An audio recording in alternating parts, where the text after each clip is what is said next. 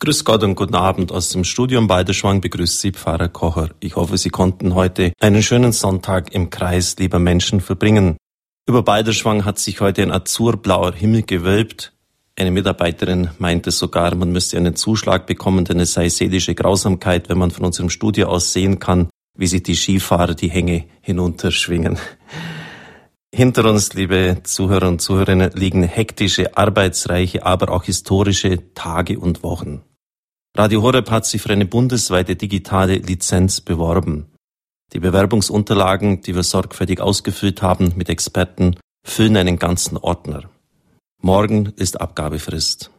Sollten wir zum Zug kommen, wird Radio Horeb von Flensburg bis Oberstdorf auf einer einzigen Frequenz empfangen werden können. Die Endgeräte so hört man, sollen dann nur noch 30 Euro kosten, sind also für jedermann erschwinglich. Voraussichtliche Entscheidung wird an Ostern sein. Die Aufschaltung, so wir zum Zug kommen sollten, ist für Anfang August geplant, also noch vor dem Weltjugendtag und dem Besuch des Papstes in Deutschland.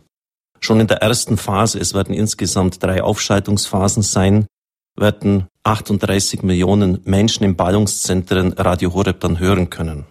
Mitbewerber sind unter anderem, so hört man es, genau das werden wir erst in den nächsten Tagen erfahren, ein Scheich aus der arabischen Welt und die RTL Group.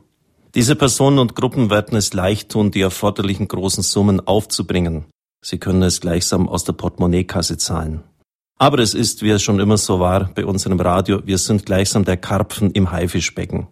Ich habe ein gutes Gefühl. Wir haben getan, was wir konnten, wir haben Experten eingeschaltet, ich bin von unserer Bewerbung überzeugt. Wir haben gute Gründe, warum wir einen Beitrag für die Meinungsvielfalt leisten, warum unsere Musik etwa einzigartig ist, warum wir uns zum Gespräch mit den Zuhörern stellen, etwas für die Werte tun. Alles das sind Alleinstellungsmerkmale, die uns sicher einen Vorteil einräumen. Außerdem sind wir nicht kommerziell und drängen nicht auf den Werbemarkt. Nun ist es in Gottes Hand, aber auch in Ihren Händen. Das heißt, in Ihren betenden Händen. Wir haben getan, was wir konnten. Und nun kann ich das auch ruhig zurücklegen. Vor 15 Jahren habe ich mit dem Radio und einigen ja, Mitstreitern damals begonnen. Es war eine Vision, ein Traum, überall in Deutschland leicht empfangbar zu sein. Völlig unrealistisch damals. Nun beginnt dieser Traum Wirklichkeit zu werden. Danke fürs Mitgehen, fürs Mitbeten und auch fürs Mitträumen. Ja, das sind sicher Perspektiven, die erstaunlich sind. Und wir werden auch mit Bischof Fürst, der seitens der Bischofskonferenz für die Medien zuständig ist, darüber sprechen können. Er hat sein Kommen nach Balderschwang für eine Standpunktsendung zugesagt. Diese Mitteilung war mir so wichtig, dass ich sie jetzt doch an den Anfang stellen wollte. Sie hören vielleicht von meiner Stimme, dass sie etwas belegt ist. Ich habe eine Erkältung mir eingefangen, aber ich bin sicher, dass ich die Sendung heute Abend gut durchstehen werde. Wie es weitergeht, das kann man in den Medien leicht beantworten. Das Fernsehen wird digitalisiert. Man hört, dass im nächsten Jahr der letzte analoge Satellit abgeschaltet wird. Beim Radio wird die Digitalisierung kommen. Wie geht's weiter mit der Kirche? Das ist eine Frage, die sich heute viele in ernster Sorge stellen. Gewaltige Umbrüche in den Gemeinden stehen bevor. Wir haben einen Priester und einen noch größeren Gläubigenmangel. Dazu kommt noch die Herausforderung durch den Islam und vieles andere mehr. Enorme gesellschaftliche Umbrüche. Um nur einige Stichpunkte zu nennen, man könnte noch weitere anführen. Ein sorgfältiges Hinhören, ein Aufeinanderhören in Ringen um den Willen Gottes ist notwendig. Liebe Zuhörer unseres Radios, wenn Sie mal im Alten Testament nachschauen, der gläubige Jude betet das übrigens bis heute, bis auf den heutigen Tag, dann werden nahezu alle Gebote eingeleitet mit dem Schema Israel. Höre Israel. Der Mensch soll hinhören, die Ohren spitzen. Ein geistlicher Leiter hat einmal gesagt, nicht umsonst haben wir zwei Ohren und einen Mund und wir drehen das Verhältnis oft um. Wir verhalten uns als ob wir zwei Münder hätten und ein Ohr. Shema Israel, höre Israel, hinhören. Und nur wenn wir hinhören, können wir auch gehorchen, das gehört nämlich zusammen. Also am Anfang steht das Hinhören aufeinander. Das ist auch die Überzeugung des Vorsitzenden der Deutschen Bischofskonferenz, des Erzbischofs von Freiburg, den ich nun herzlich begrüße. Herr Erzbischof, guten Abend. Ja, guten Abend, Herr Pfarrer Kocher. Ich freue mich riesig, dass Sie heute Abend sich Zeit nehmen und dass Sie den Fragen der Zuhörer zur Verfügung stellen. Jawohl, sehr gerne. Hm? Es wird Sie vielleicht freuen, ich habe die Botschaft des Papstes für den Weltkommunikationstag studiert und er hat eigentlich ja fast genau das Gleiche, wie Sie in Ihrem Vortrag ausgeführt. Ich zitiere aus dieser Botschaft, die am 24. Januar herauskam. Das Thema des heutigen Abends nochmals zur Erinnerung heißt ja, gemeinsam auf dem Weg nach Emmaus, der Dialogprozess der Kirche als geistlicher Weg. Die Verkündigung des Evangeliums verlangt eine respektvolle und unaufdringliche Form der Mitteilung, die das Herz anrührt und das Gewissen bewegt. Eine Form, die an den Stil des auferstandenen Jesus erinnert, als er sich zum Weggefährten der Jünger von Emmaus machte, die er schrittweise, das wird der Erzbischof nachher auch ausführen, was diese Schritte sind, zum Verständnis des Geheimnisses führte durch seine Nähe, durch sein Gespräch mit ihnen und dass er feinfühlig sichtbar werden ließ, was in ihrem Herzen war. Eine erstaunliche Zusammenfassung und Hinführung zum Thema des heutigen Abends. Herr Erzbischof, ich darf Sie noch den Zuhörern kurz vorstellen. Sie sind Jahrgang 1938. Als Volksdeutscher im ehemaligen Jugoslawien erfuhren Sie das Schicksal der Vertreibung, haben in Freiburg und München studiert. Die Priesterweihe war 1965. Dozent dann am Priesterseminar St. Peter, Direktor des Collegium Borromeum, das heißt des Erzbischöflichen Konviktes in Freiburg, dann 20 Jahre Personalreferent der Erzdiözese Freiburg. Sie haben also da die konkrete Not und die Seelsorge vor Ort auch kennengelernt. 2003 dann Wahl und Ernennung, Bischofsweihe zum Erzbischof. Fünf Jahre später, im Februar 2008, der Vorsitzende der Deutschen Bischofskonferenz. Ja, Sie leiten also seit zwei Jahren die Deutsche Bischofskonferenz. Herr Bischof, da hat es sicher ziemliche Umbrüche in Ihren Aufgaben gegeben. Können Sie das vielleicht ein bisschen ins Wort bringen? Nun, es wird im Februar schon drei Jahre sein. Ich drei. staune selbst, wie schnell die Zeit vergeht. Und wir sind natürlich Herausforderungen begegnet, die dann tatsächlich auf uns zukamen. Damals die große Diskussion etwa um die Frage nun der Begegnung mit den Piusbrüdern, der Begegnung mit dem Judentum.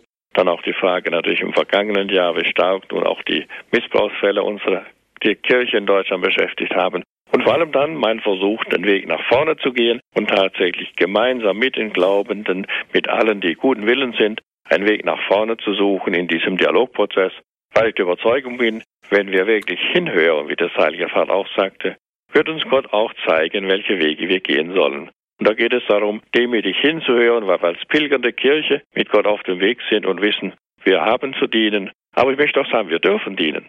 Und es ist eine Auszeichnung, tatsächlich im Auftrag Gottes für die Menschen da sein zu dürfen. Und dafür dürfen wir dankbar sein. Sie haben vom Papst gesprochen, vom sexuellen Missbrauch. Wir werden gleich darauf eingehen. Imponiert hat mir, dass ich auf der Homepage Ihrer Diözese, als ich da die Daten von Ihnen erhoben habe, ausgewiesen gesehen habe, auch Ihre Sekretärin, theologische Referenten, äh, den Mitbruder, also Ihren persönlichen Sekretär, über den auch die Brücke jetzt zu dieser Sendung entstanden ist. Das habe ich so auf keiner anderen Homepage eines Bischofs gesehen. Also offensichtlich die Botschaft, die Message von Ihnen ich habe da Leute, die arbeiten mir zu, die stehen hinter mir und das zeige ich auch. Finde ich gut. Das wir auch gemeinsam. Ja, das ist wirklich gut. Herr Erzbischof, der Papst kommt nach Freiburg. Wie schaut's aus mit dem Stand der Planungen? Was erwarten Sie? Nun, wir freuen uns natürlich, dass der Heilige Vater in diesem Jahr nach Deutschland kommt und auch besonders nach Freiburg. Das ist zum ersten Mal in der Geschichte, dass ein Papst nach Freiburg kommt. Und wir haben, so wie die Planungen aussehen, das Glück, dass der Abschluss in Freiburg sein wird. Und damit wäre am Sonntag der große Gottesdienst in Freiburg und ich hoffe, dass wir es schaffen, auch am Samstag vorher eine Begegnung mit der Jugend zu haben, weil das für mich Elemente sind, die nach vorne schauen. Und wir werden ihn in Freiburg mit köstlicher und badischer Gastfreundschaft aufnehmen. Im Licht der Welt, dieses Interviewbuch mit Peter Seewald, hat der Papst ausgeführt, dass es im katholischen Deutschland eine beträchtliche Schicht gibt, die sozusagen darauf wartet, auf den Papst einschlagen zu können, ist eine Tatsache und gehört zur Katholizismus, zur Gestalt des Katholizismus in unserer Zeit. Womit wir uns ernstlich beschäftigen müssen, worum wir ringen müssen, ist, dass da wieder ein Grundeinverständnis entsteht. Ja, man kann jetzt viele Gründe nennen, Herr Erzbischof, warum das so ist. Die Entwicklung der letzten Jahre war nicht sonderlich positiv. Sie haben ja das auch genannt, die Affäre um Williamson, die sexuellen Missbrauchserfahrungen, die jetzt da stattgefunden haben. Aber warum tun wir uns so schwer? Jetzt, es war ja auch bei Johannes Paul II., dass er in Deutschland keineswegs jetzt da immer nur positive Presse hatte, wurde auch sehr kritisch gesehen. Ja, warum nützen wir die Chance nicht? Polen hat die Chance mit dem polnischen Papst genützt. Ja, ich mache bei uns in Freiburg die Erfahrung, dass die Freude riesengroß ist, dass der Heilige Vater kommt. Und ich gehe davon aus, dass es uns gelingen wird, wie in England auch, wo die Presse zunächst kritisch war, wie das Ganze dann positiv umgeschlagen hat, als sie erlebt haben, wie der Heilige Vater auf die Menschen zugeht, in welch schlichter und einfacher Weise er die Menschen anspricht. Und wir sollen doch stolz darauf sein, dass ein deutscher Papst ist und dass wir ihn in Deutschland auch empfangen. Die Probleme, die es zu besprechen gilt, die besprechen wir auf andere Weise mit dem Heiligen Vater. Er soll jetzt kommen und soll erfahren, dass die Kirche in Deutschland lebt, sich freut, dass er kommt und dass es eine Freude ist, katholisch zu sein, eine Freude ist, aus der Kraft des Evangeliums leben zu dürfen. Herr Erzbischof, uns geht es immer um den Zeugen, um den Menschen, wie Menschen mit schwierigen Situationen umgehen. Und nur deshalb greife ich jetzt wieder das auf, was im Juli 2010 stattgefunden hat. Sie wissen, dass staatsanwaltliche Ermittlungen gegen Erzbischof Zollitsch konnte man da überall lesen, wegen angeblicher Beihilfe zum sexuellen Missbrauch. Sie haben damals Fehler eingeräumt, das Verfahren ist eingestellt worden. Kardinal Bernhardin war in einer der Vorsitzende der US-amerikanischen Bischofskonferenz, Kardinal von Chicago, einer noch misslicheren Situation. Er beschreibt sie in seinem Buch Das Geschenk inneren Friedens, Reflexionen aus der Zeit des Loslassens. Er starb 1996 und hat sehr tiefe geistliche Erfahrungen in diesem Buch niedergelegt. Es hat sich dann herausgestellt, dass die Anschuldigung, dass jemand sexuell missbraucht hätte, als Luftnummer sich erwiesen haben. Aber er schreibt Folgendes. Am nächsten Morgen, es war Freitag, der 12. November, berichteten die Zeitungen in aller Welt auf der Titelseite von den Anschuldigungen gegen mich. Als ich früh morgens den Rosenkranz betete, betrachtete ich das erste schmerzensreiche Geheimnis, Jesu Todeskampf im Ölgarten. Ich sagte, Herr, ich sagte zu dir, in meinen 65 Lebensjahren ist dies das erste Mal, dass ich die Qual und die Todesängste, die du in dieser Nacht durchlitten hast, wirklich verstehe und ich fragte ihn, warum lässt du dies geschehen? Nie in meinem Leben habe ich mich so einsam gefühlt wie in diesem Moment. Herr Erzbischof, ich habe gesagt, es geht uns um den Zeugen, um den Menschen. Haben Sie auch solche Augenblicke erlebt? Wie sind Sie mit diesen ja doch heftigen Anschuldigungen umgegangen? Und das eine ist ganz klar, diese, an, diese staatsanwaltlichen Ermittlungen haben gezeigt, dass an der ganzen Sache überhaupt nichts dran ist und dass sie mit der ganzen überhaupt nie etwas zu tun hatte. Aber es ist so, es ging durch die ganze Welt hindurch, dass Ermittlungen stattfinden, dass sie eingestellt wurden. Ich weiß, gestern in Frankfurt haben mich Reporter gefragt, ist da nicht mehr durchgekommen. Aber es ist tatsächlich, glaube ich, im Augenblick ein Teil der Aufgabe unserer Kirche, eine stellvertretend die Last der Gesellschaft zu tragen und für das nun auch stellvertretend einzustehen, was leider in unserer breiten Bevölkerung ja allzu weit verbreitet ist, nämlich dieser Missbrauch. An der Kirche arbeitet sich manches davon ab, und vom geistlichen Weg her gilt es auch, stellvertretend das auf uns zu nehmen, denn wir spüren dann auch die Nähe zu Jesus am Kreuz und am Ölberg. Und das heißt aber auch, wir dürfen erfahren, dass wir bei ihm sein dürfen. Es ist ja noch so, diese wirklich schwierigen Augenblicke zu durchleiden, so wie Bernhardin da. Ja. Ja. Das Wort Zölibat, Herr Erzbischof, diese ganze Diskussion der letzten Wochen, natürlich möchte ich auch noch kurz darauf eingehen. Sie haben es ja äh, werden wahrscheinlich immer wieder danach gefragt werden, die CDU-Politiker, die das ins Gespräch gebracht haben, auch in wirklicher Sorge um die Kirche, ob man den Zölibat jetzt wirklich verpflichtend den Priestern vorschreiben soll, ob man nicht viri probati, also bewährte Männer, weihen soll. Es ist immerhin die Lebensform, auf die bis auf den heutigen Tag katholische Priester, besonders auch bei ihrer Weihe zum Diakon und Priester, verpflichtet werden. Außer einer allgemeinen Stellungnahme des Sekretariats der Bischofskonferenz hat meines Wissens kein Bischof unseres Landes jetzt Stellung genommen dazu. Ich habe es ein bisschen, ich habe es ein bisschen vermisst, Herr Erzbischof. Man hätte doch den geistlichen Sinn des Zölibats jetzt auch vermitteln können. Aber bitte geben Sie, Sie wollten etwas sagen. Ja, es kommt darauf an natürlich, was man hört. Es hat zum Beispiel auch der stellvertretende Vorsitzende Bischof von Aachen Stellung genommen.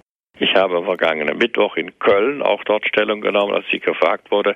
Denn es ist klar, der Zölibat, die priesterliche Ehelosigkeit ist ein großes Geschenk des Herrn an unsere Kirche. Es ist ein hohes Gut und unsere katholische Kirche lebt davon, dass die Priester sich ganz in den Dienst begeben und ganz frei sind für Gott und für die Menschen. Und es ist die große Herausforderung an uns Priester, und ich habe die festgestellt in vielen Jahren, in ich der Priesterausbildung tätig war, die eigentliche Herausforderung, ob ich alles auf eine Karte, auf Gott setze, das ist die Herausforderung der Ehelosigkeit. Und das ist für uns ein hohes Gut und darum werden wir auch die Ehelosigkeit verteidigen und auch immer wieder neu schauen, um was es geht. Wir müssen es jederzeit wieder neu verständlich machen. Denn dahinter steckt die Herausforderung des Evangeliums, von dem Jesus sagt, wer es fassen kann, der fasse es. Das gilt für diese Lebensweise. Herr Erzbischof, zum Thema des heutigen Abends, gemeinsam auf dem Weg nach Emmaus, der Dialogprozess der Kirche als geistlicher Weg. Ich bin wie Sie zutiefst davon überzeugt, dass wir diesen Dialog, den ehrlichen, aufrichtigen Dialog brauchen. Sie zitieren auch Ecclesiam Suam, das war die Antrittsenzyklika von Papst Paul VI. Sie wurde Anfang so der 60er Jahre, als es im Pontifikat begann, von ihm formuliert und er legt darin dar, dass es jetzt nicht um vorrangig um eine Diskussion geht bei dem Dialog, sondern um ein echtes, gemeinsames, tiefes Ringen um das, was der Wille des Herrn ist. Also das ist das Ziel. Jetzt nicht eine demokratische Mehrheitsfindung, sondern im Gespräch miteinander hinhören auf das, was der Geist den Gemeinden sagen will, auf den Willen des Herrn. Insofern muss dieser Dialog von diesem Licht her gesehen werden. Es wird ja immer wieder auch kritisiert und gesagt, wir haben diese endlos diskutierende und redende Kirche satt. Und das war dann auch ein Punkt, Herr Erzbischof, der, nachdem Sie das bei der Herbstvollversammlung der deutschen Bischöfe im September letzten Jahres vorgebracht haben, der auch von kritischer Seite kam. Jetzt haben wir schon jahrzehntelang miteinander gesprochen, reden und reden. Warum fordert der Erzbischof nicht zum Beispiel zum Gebet auf? Es ist ganz klar, wir müssen gemeinsam neu auf Gott hören und aufeinander hören und damit seinen Willen erkennen. Und es ist zugleich das, das Gebet ist nicht die Alternative dazu, sondern das Gebet ist Voraussetzung und auch natürlich tatsächlich wichtig Bedingung, dass wir uns gemeinsam auf Gott hören können Darum ist es bei den Wegen des Dialogs, wo aufeinander hören, eben auch das gemeinsame Gebet gehört dazu. Ich habe auch die geistlichen Gemeinschaften, Orden eingeladen, insbesondere im Gebet das zu begleiten. Ich werde auch in diesem Jahr noch ein eigenes Treffen mit den Vertretern der neuen geistlichen Gemeinschaften und Orden haben, wo es auch um diese Frage des Gebets geht. Es wäre nur schlimm, wenn das eine Alternative wäre. Wir müssen gemeinsam auf Gott hören, aufeinander hören, so den Willen Gottes erkennen und im Gebet neu uns immer wieder fragen, sind wir wach genug, hören wir genug? Und ich glaube, wir haben die letzten Jahre viel diskutiert, aber doch vielleicht zu wenig aufeinander gehört. Wie Sie selbst gesagt haben, wir haben zwei Ohren zum Hören und einen Mund zum Reden. Und man sollte lieber zweimal hinhören, bevor man dann meint, selber zu wissen, wohin es geht. Der andere kann uns vieles dabei sagen, weil wir gemeinsam von Gott her das hören dürfen. Herr Erzbischof, ich danke für Ihre Ausführungen jetzt schon vorab. Liebe Zuhörer, Radio Horeb stellt sich dem Dialog. Auch Erzbischof Zollitsch wird Ihre Fragen beantworten. Und ich freue mich sehr, wenn Sie sich einbringen. Der Vortrag mit Musik wird etwa 40 Minuten in Anspruch nehmen. Anschließend sind Sie an der Reihe.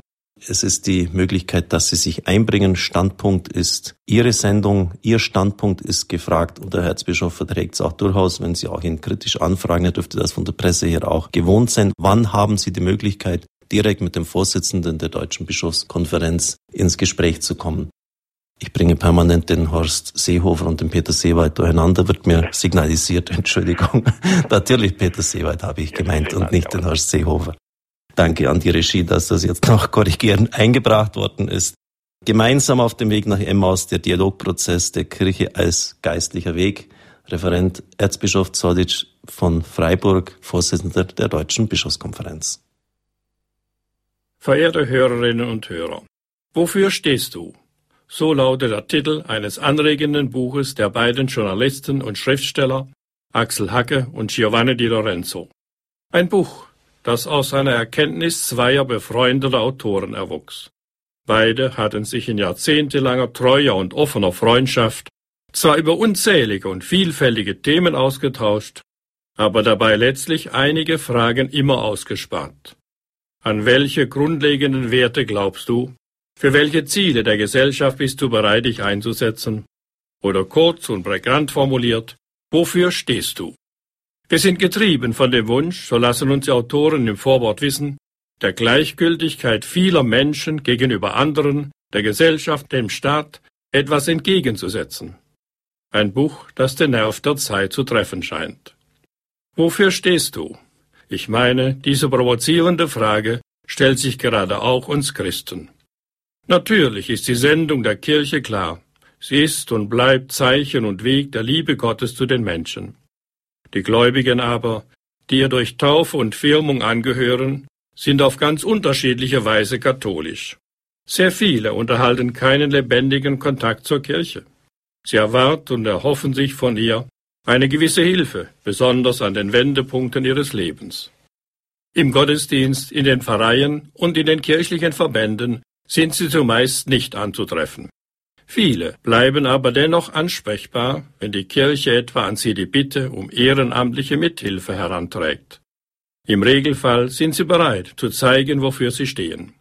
Im persönlichen Umfeld und im öffentlichen Leben fördern sie eine kirchen- und christentumsfreundliche Haltung. Sie halten die Kirche für eine nützliche und sozial integrierende Kraft und bringen ihre Zustimmung auch dadurch zum Ausdruck, dass sie Kirchensteuer bezahlen. Zugleich gibt es die Katholiken, die innerlich ergriffen und entbrannt sind, die ausstrahlen.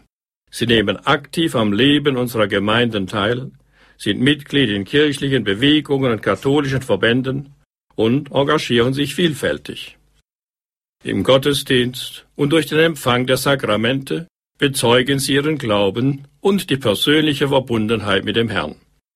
Im Radio, durch geistliche Zeitschriften und Bücher nehmen sie Anteil am Leben der Kirche und tragen ihre Anliegen im Gebet mit.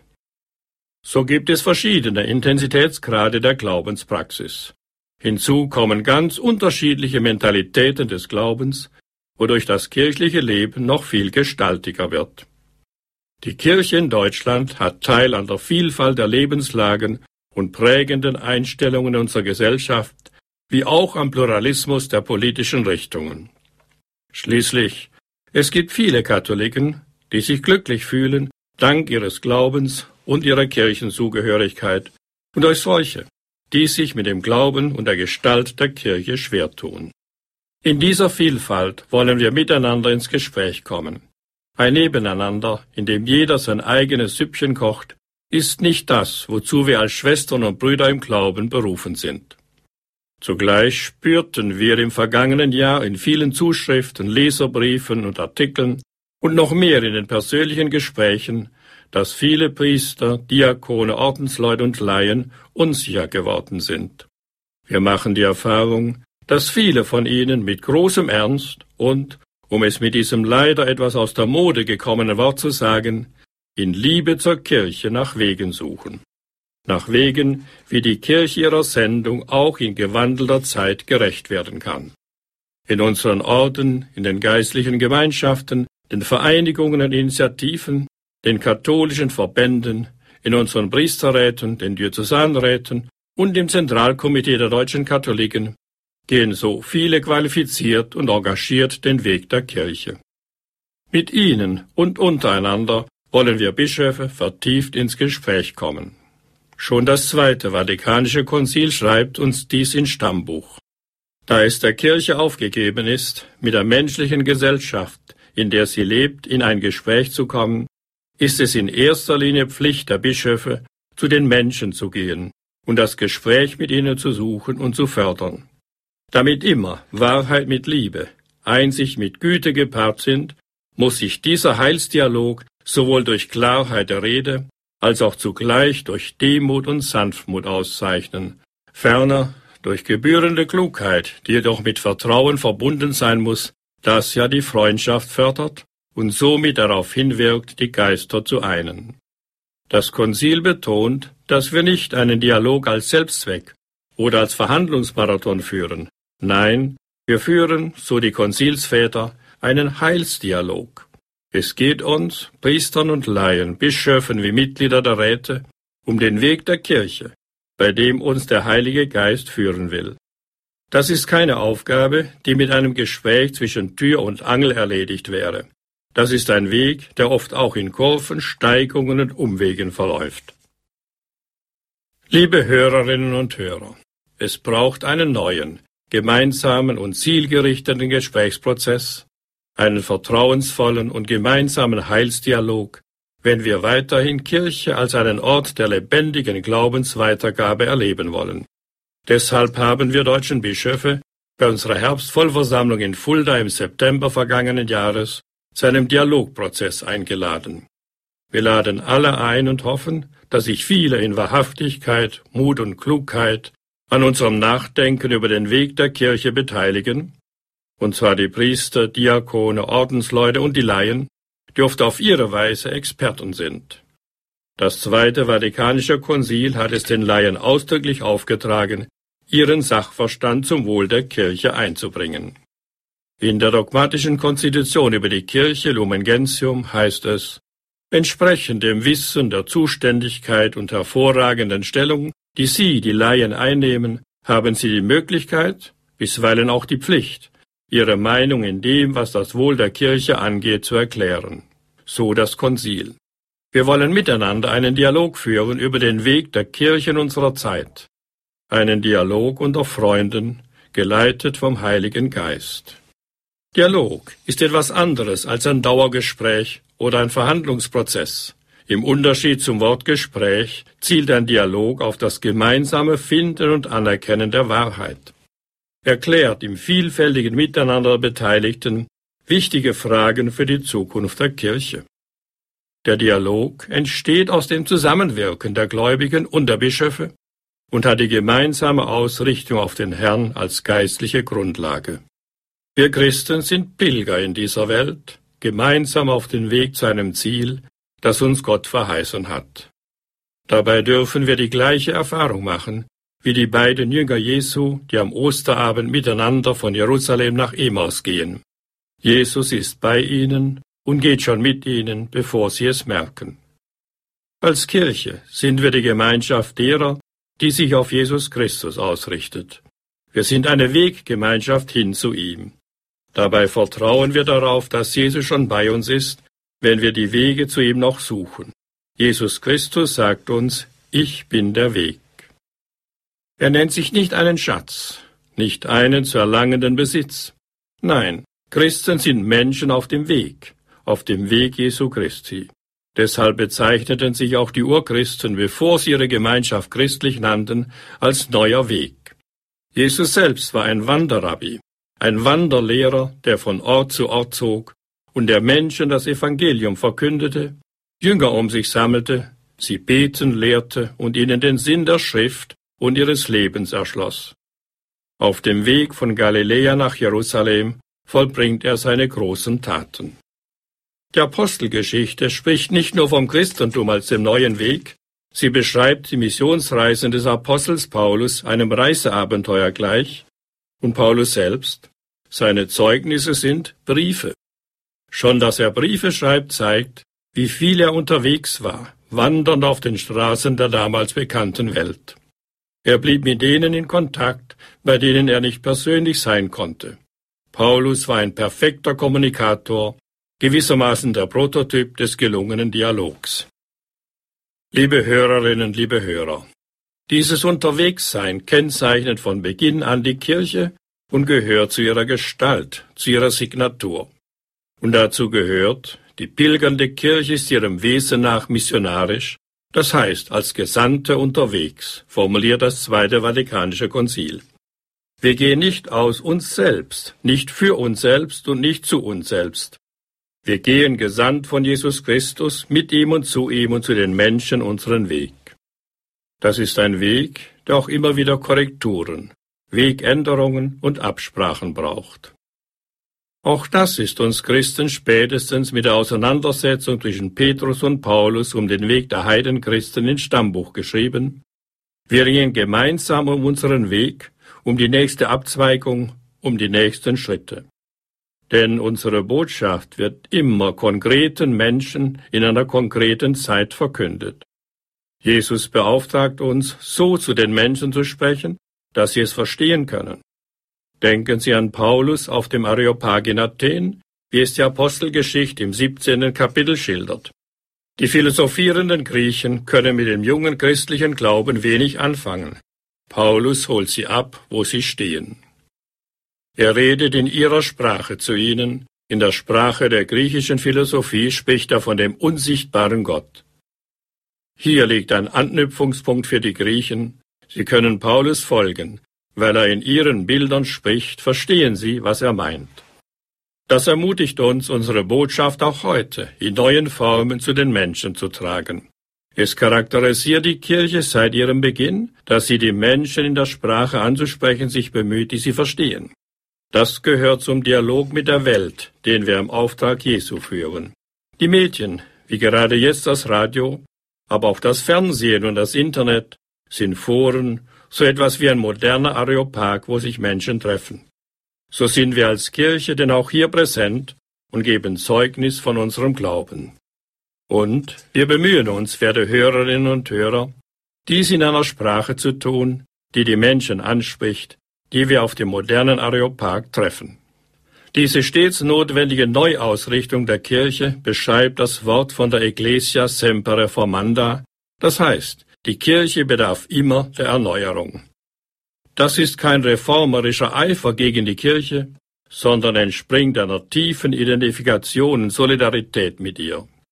Jede Zeit soll und darf ihr äußeres Gesicht neu gestalten und ausprägen aus dem ursprünglichen Geist, den es in Treue zu bewahren und durchzutragen gilt. Darin sind wir fest der Tradition verpflichtet und an sie gebunden. Denn Tradition bedeutet, nicht die Asche weiterzugeben, sondern das Feuer. Wie wir weitergeben, was uns selber trägt, darum ringen wir miteinander um die nächsten Schritte auf unserem Pilgerweg auf den staubigen Straßen der Zeit. Auch als Christen stehen wir, Priester wie Laien, immer wieder in Gefahr, zu sesshaft zu werden und als Kirche festzusetzen.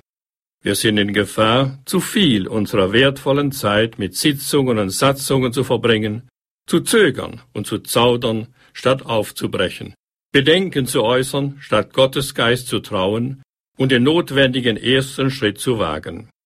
Glauben ist ein Wagnis.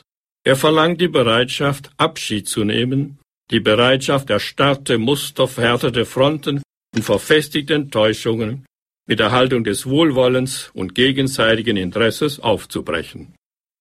Mit dem Dialog haben wir dieses gemeinsame Gehen und Ringen zum Programm gemacht. Er ist die Einladung zum gemeinsamen Weg mit und zu Jesus. Es geht darum, den Pilgerweg der Kirchen unserer heutigen Welt zu gestalten, konkret und in Orientierung am Leben der Menschen von heute und Maß zu nehmen an der frohen Botschaft Jesu Christi, die durch alle Zeiten gilt. Papst Benedikt hat sich dazu in seinem Interviewbuch Licht der Welt geäußert. Man muss sich natürlich immer fragen, welche Dinge, auch wenn sie einmal als wesentlich christlich galten, in Wirklichkeit nur Ausdruck einer bestimmten Epoche waren, sagt Papst Benedikt unmissverständlich. Was also ist das wirklich Wesentliche? Das heißt, wir müssen immer wieder auf das Evangelium und die Worte des Glaubens zurückgehen, um zu verstehen, Erstens, was gehört dazu? Zweitens, was ändert sich rechtmäßig im Wandel der Zeiten? Und drittens, was gehört nicht dazu? So der Heilige Vater. Über diese Fragen wollen wir miteinander ins Gespräch kommen und sie zugleich im Gebet vor Gott tragen. Dabei ist der lebendige Glaube der Gesamtkirche für alle Partner der Boden des Dialogs. Schließlich wollen wir auch umsetzen, was uns der Herr sagt. Lassen Sie mich einige Beispiele für mögliche Themen in unserem Dialog nennen. In der gemeinsamen Konferenz von Deutscher Bischofskonferenz und dem Zentralkomitee der Katholiken haben wir bei unserem Treffen im November des vergangenen Jahres das Thema der Dienst der Kirche an der Gesellschaft als einen der großen Themenblöcke in unserem Gesprächsprozess benannt. Hier wollen wir gemeinsam schauen, wie wir als Kirche in die Gesellschaft nach außen wirken und strahlen können. Unsere Gesellschaft lebt von zentralen Werten wie Solidarität und Nächstenliebe, soziale Gerechtigkeit und Subsidiarität, Engagement für das Gemeinwohl und Verantwortung für den Nächsten. Werte, die wir als Christen einbringen und wachhalten. Bundespräsident Christian Wulff hob in seiner Weihnachtsansprache zu Recht hervor, der Staat kann im Rahmen seiner Möglichkeiten Menschen in Not finanziell unterstützen. Aber jemandem Mut zusprechen, jemandem auf die Schulter klopfen, jemandem die Hand reichen, dafür braucht es Menschen, für die Menschlichkeit wichtig ist. Zusammenhalt, Verständigung, miteinander auskommen, all das geschieht nicht von allein. Dafür muss man etwas tun. Unsere Gesellschaft lebt von denen, die sehen, wo sie gebraucht werden, die nicht dreimal überlegen, ob sie sich einsetzen und Verantwortung übernehmen wollen. Wir wissen, das ist geprägt von Christen. Dieses Engagement gilt es lebendig zu halten. Unsere christlichen Werte und der daraus folgende innere Ansporn machen uns zu unverzichtbaren Gestaltern unserer Gesellschaft. Da gibt es viele konkrete Felder, über die wir miteinander in Dialog treten wollen.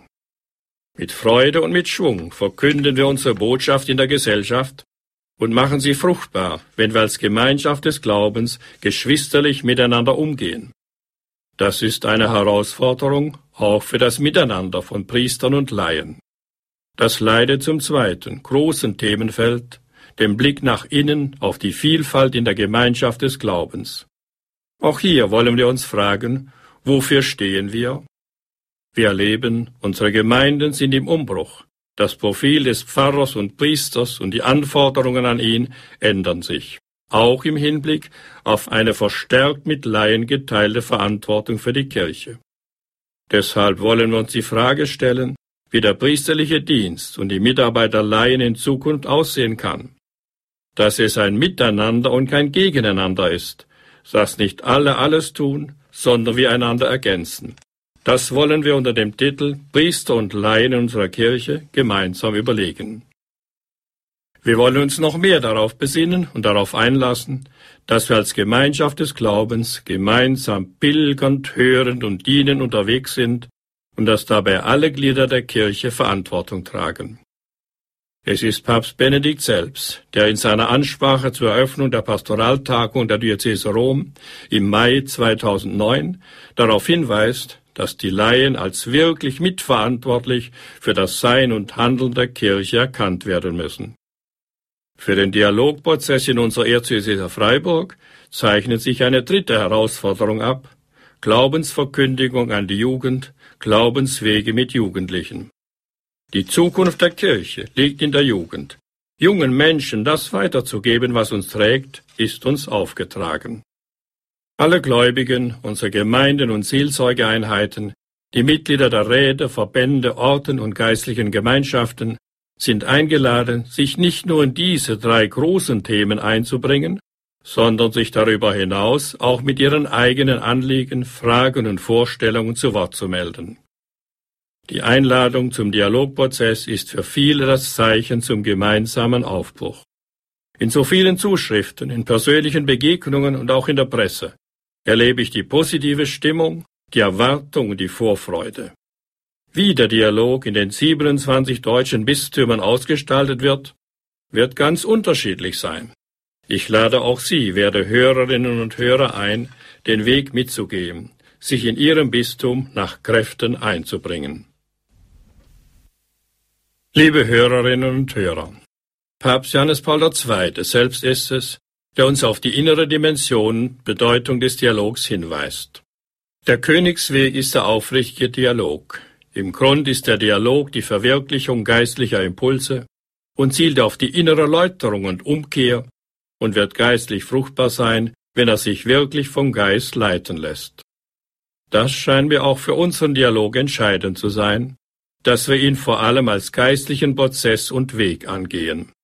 Es kann nicht sein, dass er in erster Linie dazu dient, bestimmte Forderungen als Grundvoraussetzungen zu benennen und den Dialog in seiner Bewertung davon abhängig zu machen, ob diese erfüllt werden. Es ist natürlich wichtig, dass zur Sprache kommt, was uns bewegt. Ein Dialog, in dem, was uns bewegt, nicht angesprochen werden könnte, wäre unredlich. Doch darf es auf einem geistlichen Weg und in einem christlichen Dialog nicht darauf ankommen, sich mit bestimmten eigenen Positionen durchzusetzen, sondern vor allem darauf, dass wir als Kirche gemeinsam bereit sind, pilgernd auf Gott zu hören, uns von ihm stärken und den Weg zeigen zu lassen, den wir gemeinsam in die Zukunft gehen sollen. Jesus sagt von sich, ich bin der Weg. Diese Selbstbeschreibung führt schon den ersten Christen die Lebensweise vor Augen. Gehend erschließt sich den beiden verzweifelten Jüngern am Osterabend auf dem Weg nach Emaus der Sinn ihres Tuns und Unterwegsseins. Jesus Christus selbst geht mit ihnen. Und da heißt es, sie sprachen miteinander über all das, was sich ereignet hatte. Alles kommt ins Wort. Während sie redeten und ihre Gedanken austauschten, kam Jesus hinzu und ging mit ihnen. Sie erfahren die Nähe Jesu auch wenn sie den Auferstandenen zunächst nicht erkennen. Durch sein Mitgehen, sein Zuhören, seine Erklärungen können sie ihre anscheinend nur negativen Erfahrungen neu deuten und verstehen. Auf dem gemeinsamen Weg mit Jesus und durch das Gespräch mit ihm gehen ihnen die Augen auf. Er nimmt ihnen nicht alle Fragen ab, aber er hört ihnen zu und geht mit ihnen den Weg, der ihnen die Augen öffnet und sie die Antwort finden lässt. Dieses Hören ist für unseren Dialogprozess der erste und ich meine der wichtigste Schritt. Die alten Telefone wiesen augenfällig darauf hin. Sie hatten mehr Öffnungen am Ohr als in der Sprechmuschel.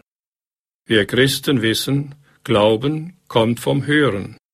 Wir haben unseren Glauben von unseren Eltern, die mit uns über ihren Glauben sprachen, von Lehrern, Pfarrern und Freunden.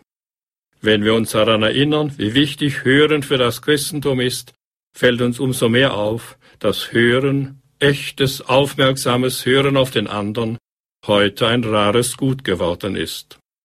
Der israelische Schriftsteller Ephraim Kishon greift das auf seine humorvolle Art in der Kurzgeschichte Niemand hört zu auf. Er schreibt, Niemand hört zu, der folgende Dialog ist längst kein außergewöhnlicher mehr. Wie geht's? Miserabel. Freut mich, freut mich. Und der werden Familie? Ich habe mit ihr gebrochen. Das ist die Hauptsache. Soweit der Satiriker Ephraim Kishon. Er überzeichnet, aber er trifft einen wahren Kern. Sind wir in der Lage, dem anderen wirklich zuzuhören, auch und besonders, wenn er etwas sagt, das uns überrascht? Sind wir offen genug, die Äußerungen des anderen wirklich wahrzunehmen? Lassen wir uns darauf ein, zuzuhören, auch das zu hören, was wir nicht erwarten? Unser Zuhören wird nicht ohne Folgen sein, denn auch in der Stimme des anderen kann Gottes Stimme zu hören sein. In den Worten des anderen kann sich mir eine Wahrheit kundtun, in den Aussagen des anderen kann mich ein Lichtblitz von Gottes Wahrheit treffen. Nicht immer ist es leicht, die Wahrheit darin auszumachen. Sie muss nicht an der Oberfläche liegen, nicht gleich beim ersten Hören erkannt werden. Doch spätestens, wenn ich nach den Gründen einer bestimmten Aussage suche, treffe ich oft auf ein berechtigtes Anliegen. Deshalb ist der Austausch über Hintergründe und Argumente für verschiedene Positionen unabdingbar, wenn uns aneinander als Schwestern und Brüder in der Gemeinschaft des Glaubens etwas liegt. Es lohnt sich, darüber zu reden, warum wir die Dinge so sehen, wie wir es tun. Und es führt weiter, wenn wir verstehen, warum andere in derselben Sache zu anderen Positionen kommen. So können wir die richtigen und in die Zukunft weisenden Antworten finden, die wir brauchen, und dies dadurch, dass wir miteinander auf dem Weg sind. Papst Paul VI. hob in seiner anderen Enzyklika Ecclesiam Suam die Chance und besondere Dringlichkeit von Gespräch und Dialog hervor. Im Dialog entdeckt man, wie verschieden die Wege sind, die zum Licht des Glaubens führen, und wie es möglich ist, sie alle auf dasselbe Ziel hinzulenken. Auch wenn sie voneinander abweichen, können sie doch zur Ergänzung beitragen, weil sie unsere Überlegungen auf ungewohnte Bahnen lenken und uns zwingen, unsere Forschungen zu vertiefen und unsere Ausdrücke neu zu gestalten. Die Wahrheit in den Aussagen des anderen aufnehmen und sie vom anderen hören. Weil wir Christen wissen, dass Gottes Geist überall wirkt, brauchen wir keine Angst zu haben, uns selbst zu verlieren und aufzugeben, wenn wir Brücken des Dialogs bauen. Jede Wahrheit von wem sie auch verkündet wird, kommt vom Heiligen Geist. So sagt es der heilige Ambrosius. Heute erleben wir aber auch, werte Hörerinnen und Hörer, dass für viele Menschen Gott zu schweigen scheint. Diese Erfahrung machen Menschen, die sich von der Kirche abgewandt haben, und sogar Menschen, die in der Kirche aktiv sind. Mit ihnen gemeinsam wollen wir diesen geistlichen Weg gehen, einen Weg, auf dem wir Schritt für Schritt erleben dürfen, dass Gott lebt und auch heute wirkt. Gottes Liebe und Führung will erkannt werden. Um sein Wirken in meinem Leben wahrzunehmen, braucht es allerdings eine Haltung, die mit Gottes Gegenwart und seinem Wirken in unserer Zeit rechnet. Ganz konkret in meinem Leben, aber auch in der Sitzung des Pfarrgemeinderates, in der Chorprobe, am Seniorennachmittag und in der Vorbereitung des Kindergottesdienstes. Dafür brauchen wir eine neue Achtsamkeit für Gottes Wirken. Wer alles selbst machen, alleine planen und wie geplant durchführen will, wer als praktischer Atheist seinen Alltag gestaltet, der nimmt sich selbst die Chance, das Wirken Gottes zu erkennen. Es sind drei Jahre her, da war ich im Sommer mit zwei Mitbrüdern im Urlaub im Vorarlberg im Montafon. Und wie bei Wanderungen in den Bergen üblich, grüßte ich eine entgegenkommende Gruppe von drei Männern mit Grüß Gott. Da hielt einer an und sagte, ich werde ihn grüßen, wenn ich ihm begegne. Ich antwortete, es wäre schlimm, wenn Sie ihm nicht begegnen würden. Darauf er, wie meinen Sie das? Nun, wir kamen ins Gespräch. Wo und wie begegne ich Gott? Haben wir diese Frage nicht weitgehend vergessen, verdrängt? Unser geistlicher Weg lädt uns ein, uns gegenseitig zur Achtsamkeit auf Gottes Wirken zu ermutigen. Es braucht dazu Zeiten der Stille und des Gebetes, wenn wir uns mit der Sprache Gottes in der Heiligen Schrift in unserer Zeit und ganz konkret in meinem Leben vertraut machen wollen. Es geht um ein immer neues Hören, Horchen und Gehorchen. Die Zeichen der Zeit sind auch heute zu erforschen und im Licht des Evangeliums zu deuten, wie es der Auftrag Jesu ist. Das bedeutet für uns als Kirche und für jeden und jede von uns, wir müssen unsere Zeit kennen, denn sonst können wir die Spuren Gottes in unserer Zeit nicht lesen. Abkapseln von der Welt ist nicht der Weg Jesu. Es geht vielmehr darum, mit wachen Augen und offenem Herzen in der Welt zu leben und die Spuren Gottes wahrzunehmen. Der Gründer des Jesuitenordens und einer der prägendsten geistlichen Lehrer der Kirchengeschichte, Ignatius von Loyola, betont als Quelle jeglicher aktiver Tätigkeit die Sammlung vor Gott. Sein Motto lautet Gott suchen und finden in allen Dingen, Menschen und Ereignissen. Dazu lädt Ignatius ein zum Gebet der liebenden Aufmerksamkeit. Es ist eine Besinnung auf den Tag, eine aufmerksame Rückschau. Dabei werde ich stiller und frage mich, wo ist mir heute Gott begegnet, auch wenn ich es gar nicht gleich bemerkt habe? Wo bin ich beschenkt worden von Gott? Wo war er da und gab mir Kraft? Gottes Wirken und Handeln entdecken im Kleinen, im Alltag. Je mehr und je bewusster wir nach den Spuren Gottes in unserem Leben fragen, je gezielter wir uns auf Spurensuche begeben, desto mehr werden wir Gott im Alltag begegnen und manchmal in überraschender und verblüffender Weise. Solch eine Spurensuche ist heute vordringlich. Sie verdeutlicht unsere Hoffnung für unseren Weg, für den Weg eines jeden von uns für sich, aber auch ganz besonders für unseren gemeinsamen Weg dass Jesus Christus selbst mit uns geht, auch wenn wir nicht direkt erkennen mögen. Das kann in einer Gruppe ganz konkret mit der Heiligen Schrift geschehen. Die Emaus-Geschichte, die heute schon mehrfach anklang, bietet einen guten Ausgangspunkt dafür, in der Gruppe das Mitgehen Jesu zu erfahren. Indem wir wie die Jünger unsere Erfahrungen austauschen und nach deren Sinn fragen, wachsen der Glaube und die Gemeinschaft der Glaubenden. Ganz konkret bedeutet das, wo sich zum Beispiel acht Personen zusammenfinden, kann man auch als Gruppe auf Spurensuche gehen. Das ist eine methodische Anleitung in vier Schritten, die ich kurz erläutern werde. In einem ersten Schritt geht es um das Erinnern. In der Emaus-Geschichte heißt es, am Ostersonntag waren zwei von den Jüngern auf dem Weg in ein Dorf namens Emaus. Sie sind bedrückt wegen der Ereignisse der vergangenen Tage so gilt es zunächst, mich selbst in Stille zu fragen, was mich in den vergangenen Tagen besonders angetrieben, beeindruckt, angerührt hat. Dafür kann man sich einige Minuten Zeit lassen. Der zweite Schritt ist das Erzählen. Von den Jüngern heißt es, während sie redeten und ihre Gedanken austauschten, kam Jesus hinzu und ging mit ihnen. Doch sie waren wie mit Blindheit geschlagen, so dass sie nicht erkannten. Er fragte sie, was sind das da für Dinge, über die ihr auf eurem Weg miteinander redet? Da blieben sie traurig stehen, und der eine von ihnen, Eius Kleopas, antwortete ihm. Jesus schenkt seinen Jüngern Gegenwart und regt sie an, ihre Sorgen auszusprechen. Das greift die Gruppe auf, die gemeinsam auf Spurensuche geht. Sie wird zur Erzählgemeinschaft. Ich teile den anderen mit, was mir wichtig ist, ich bin wach für das, was die anderen einbringen. Ein dritter Schritt schließt sich an. Gemeinsam entdecken. Jesus hilft den Jüngern, die Ereignisse aus dem Glauben zu deuten. Da sagt er zu ihnen, begreift ihr denn nicht, wie schwer fällt es euch, alles zu glauben, was die Propheten gesagt haben? Musste nicht der Messias all das erleiden, um so in seine Herrlichkeit zu gelangen? Und er legte ihnen dar. Den Sinn der Worte und der Ereignisse erkennen die Jünger nach und nach, erst richtig dann beim Brotbrechen. Das Gespräch miteinander führt zu den Fragen, wo kann ich im Gehörten Gottes Spuren erahnen, seine Nähe, seine Liebe, seine Führung erfahren? Wo spüre ich in dem, was die anderen erzählt haben, Gottes Spuren?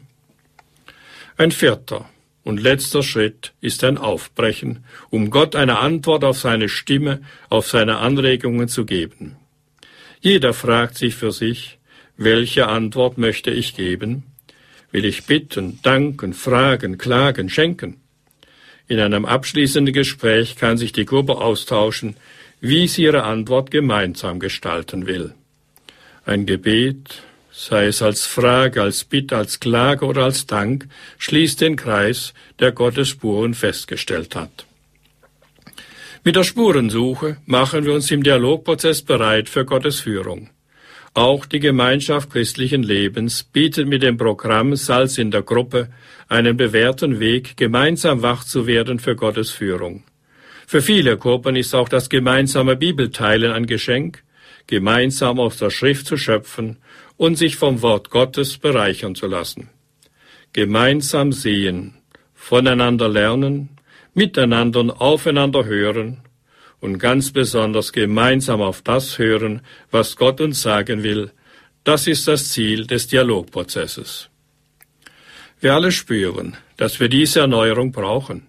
Wir spüren, dass es notwendig ist, uns vertieft auf das Evangelium einzulassen und uns von Jesus Christus führen zu lassen.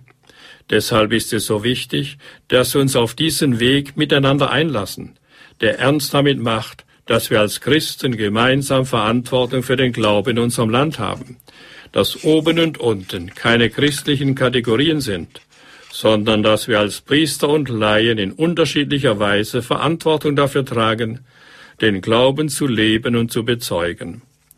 Dies gilt es heute zu tun in einer Welt, in die wir hineingestellt sind und die uns als Aufgabe gegeben ist. Damit dies gelingen kann, brauchen wir viele Christen, die bereit sind, sich darauf einzulassen und sich in diesem Sinne einzubringen. Ich sehe es als große Chance an, dass wir in so vielen unterschiedlichen Gemeinden, Verbänden, Gruppen, geistlichen Gemeinschaften Initiativen Erfahrungen damit haben, uns von Gott bewegen zu lassen. Ich lade Sie ein, den Weg des Dialogs mitzugehen. Die pilgernde, dienende und hörende Kirche ist die, mit der Jesus Christus geht. Er steht für uns, wie wir für ihn stehen. Standpunkt bei Radio Horeb am Sonntagabend gemeinsam auf dem Weg nach Emmaus, der Dialogprozess der Kirche als geistlicher Weg. Referent ist der Erzbischof Dr. Robert Zollitsch, der Vorsitzende der Deutschen Bischofskonferenz. Liebe Zuhörer unseres Radios, Sie können sich einbringen. Standpunkt ist immer auch, wie überhaupt die großen Sendereien Credo, Lebenshilfe, Spiritualität, Ihre Sendung. Es ist uns wichtig, dass Sie sagen, was Sie bewegt, was jetzt ja bei Ihnen angeklungen ist, als der Erzbischof zum Dialog sich geäußert hat, bis dann die ersten Anrufe eingehen, Herr Erzbischof würde mich interessieren, wie das nun konkret ausschauen soll. Es hat geheißen, dass eine Steuerungsgruppe unter Kardinal Marx, den Bischöfen Overbeck und Bode eingerichtet wird. Ein Hirtenbrief wurde angekündigt, der jetzt dann auf den Frühjahr dieses Jahres verschoben worden ist. Also da gibt es vieles zu klären. Herr Erzbischof, wie soll das nun konkret umgesetzt werden? Was haben Sie da für Ideen? Wir haben bei der Konferenz da, also beim Ständigen Rat, das sind die Mitglieder der regierenden Bischöfe am vergangenen Montag in Würzburg neu darüber beraten. Wir wollen tatsächlich im Sommer noch, noch vor dem Papstbesuch, einen öffentlichen Start auch machen, wo wir dann tatsächlich die Öffentlichkeit uns hineinbegeben mit den Ideen. Wir wollen bei der Frühjahrsvollversammlung der Bischofskonferenz dann die Dinge konkret nochmal beschließen. Wir haben einfach gemerkt, wir brauchen noch ein bisschen mehr Zeit, wie das konkret aussehen soll. Einerseits laufende Gespräche mit dem Zentralkomitee der deutschen Katholiken und der Bischofskonferenz zu den beiden Themen, die wir da miteinander besprochen haben. Das wird nun, dieses Gespräch wird weitergehen. Wir laden die einzelnen Diözesen ein, sich auf diesen Weg machen. Bei uns in der Erzdiözese Freiburg werden wir in den einzelnen Räten diese Fragen besprechen. Wir laden aber auch auch die einzelnen Pfarrgemeinderäte, die Pfarreien ein, über diese Frage miteinander sich auszutauschen und die Fragen auch uns zu geben, damit wir gemeinsam uns auf eine Wegsuche begeben, welchen Weg uns Gott zeigen will. Und es ist klar, die Fragen dürfen angesprochen werden, wie ich das auch gesagt habe, die da sind. Aber es geht darum, zunächst mal nicht Gott Bedingungen zu setzen, was er zunächst erfüllen muss, bevor wir uns auf den Weg machen, sondern dass wir nicht hörend dabei sind. Und es war für mich eine schöne Erfahrung, auch mit den meine Mitbrüder, den Bischöfen am vergangenen Montag in Würzburg, das spüren, jawohl, die Herr die Frühjahrsvollversammlung der Deutschen Bischofskonferenz, die wird damit auch einen bestimmten Startschuss geben. Ja, herzlichen Dank für diese ersten Ausführungen. Ich freue mich auf Ihre Beiträge. Es geht los mit einer Zuhörerin aus Villingen-Schwenningen. Es ist Frau Neilinger. Guten Abend, Frau Neilinger. Guten Abend, hier ist Frau Neininger von Villingen-Schwenningen. Ja, guten Abend, sind Sie von Villingen oder Schwenningen? Ich bin Stadtteil Filling, äh, Marbach dann. Ah, dann gehört zu unserer Erzdiözese. Also ich gehöre, zu, ich gehöre zu Ihrer Erzdiözese. Ja, ich freue mich, jemand von uns zu hören. Und äh, es ist mir ein großes Anliegen, äh, einfach, ich da, äh, möchte sagen, dass ich innere Befreiung und innere Heilung erfahren durfte durch charismatische Exerzitien. Aha, mhm. und die vermisse ich bei uns in der Erzdiözese ich, ja, ähm, ich vermisse einfach. Ich war aber zu solchen Exerzitien immer außerhalb, also in Bayerischen, mhm. ja. Und äh, ich denke einfach, oder für mich kann ich sagen, durch diese Exerzitien habe ich Befreiung erfahren. Mhm. Und in diesen Exerzitien wird die Glaubensvermittlung anhand vom Katechismus und der Heiligen mhm. Schrift und man wird zur Beichte geführt. Also ich denke, es ist ein großes Anliegen, dass die Menschen kein Sündenbewusstsein mehr haben. Und in solchen Exerzitien werden klare, deutliche Worte über die Sünden gesprochen. Und ich habe das Gefühl, dass einfach die Menschen, es ist alles selbstverständlich. Ich kann in wilder Ehe leben und mich trotzdem im Pfarrgemeinderat aufstellen und auch eine Position übernehmen. Und ich denke einfach, dann ist keine Gnade da. Dann gibt dieses, ja, also ich wollte einfach sagen, ich vermisse es dies in unserer Erzdiözese, weil es ist eine, für die Menschen eine große Hilfe. Es wird zum, zu, zur, zur Lebensübergabe zum Beispiel auch hingeführt. Das heißt für mich ganz bewusst als Erwachsener noch einmal das Taufgelübde. Klar, wir haben es in der Osternacht. Ganz allgemein sprechen wir unser Tauf. Aber wenn ich noch mal ganz bewusst selber mein Leben Gott durch das Taufgelübde übergebe, kann viel wachsen in mir. Also ich kann einfach, wollte es einfach nur so weitergeben. Doch, Danke, das ja? ist das Schöne, das Wertvolle, dass Sie erfahren haben, dass der Glaube Heilung bringen kann. Und das ist etwas, was Jesus ja auch getan hat. Vielleicht haben Sie nicht ganz den Überblick, aber es gibt viele Formen der Exerzitien, wo der, die Frage der Tauferneuerung eine gewisse große Rolle spielt, wo die Frage der Lebensübergabe bewusst angesprochen wird.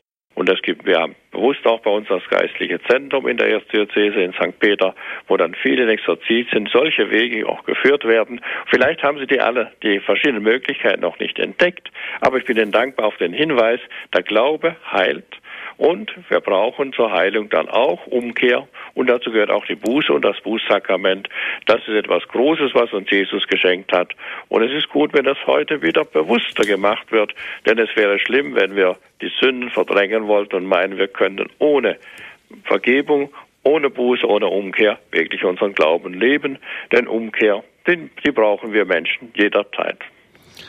Das war der Beitrag von Frau Neilinger aus Villingen-Schwenningen. Aus Memmingen ist Frau Dietrich zugeschaltet. Grüß Gott, Frau Dietrich. Grüß Gott.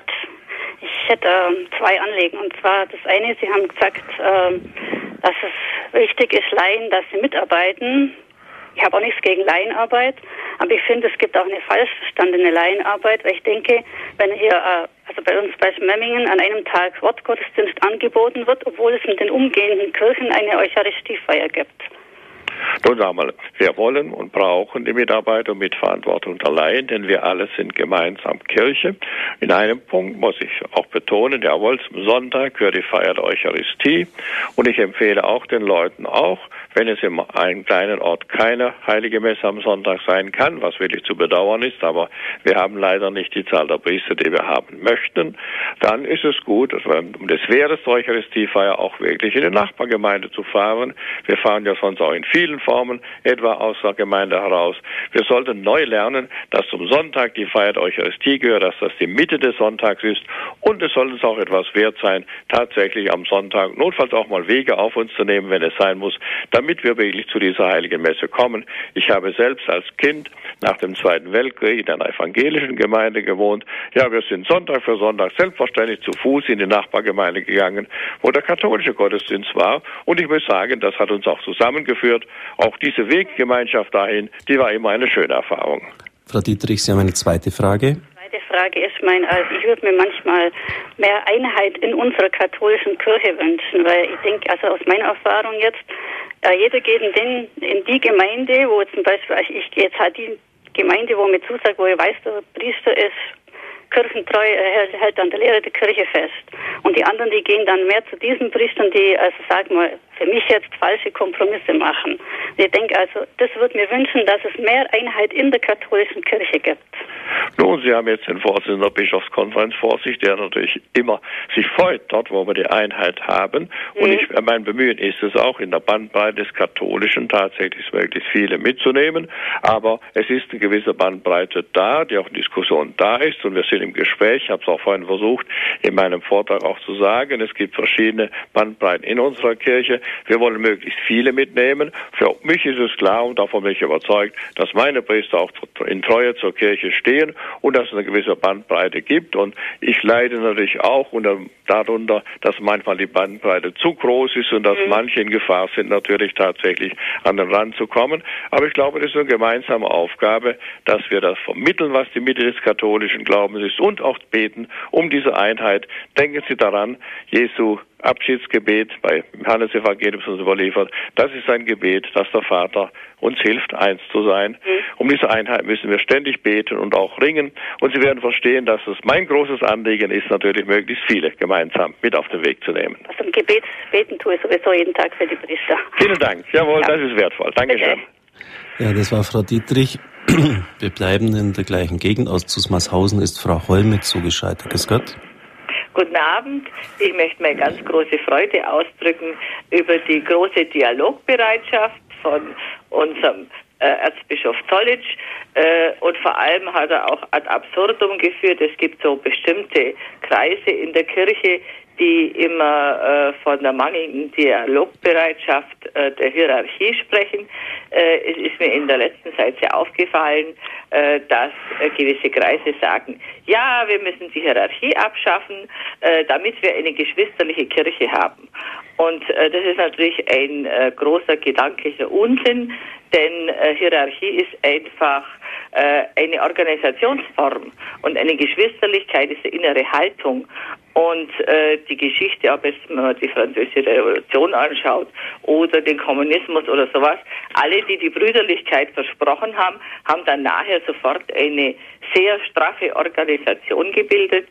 Und äh, ich glaube, für die äh, Leute, die dann auch behaupten, Jesus hat nie eine Hierarchie gewollt, ähm, was ja zu bezweifeln ist, wenn man 72 Jünger und zwölf Apostel und drei äh, äh, sehr enge äh, Freunde und dann noch den Petrus betrachtet. Ich glaube, für die Leute muss man vor allem beten und man muss sich auch die richtigen Argumente gegen sie überlegen. Ja, das, das wäre mein Beitrag gewesen. Ja, das ist richtig. Jesus hat die Apostel berufen, hat Petrus und Apostel eine ganz spezifische Aufgabe gegeben.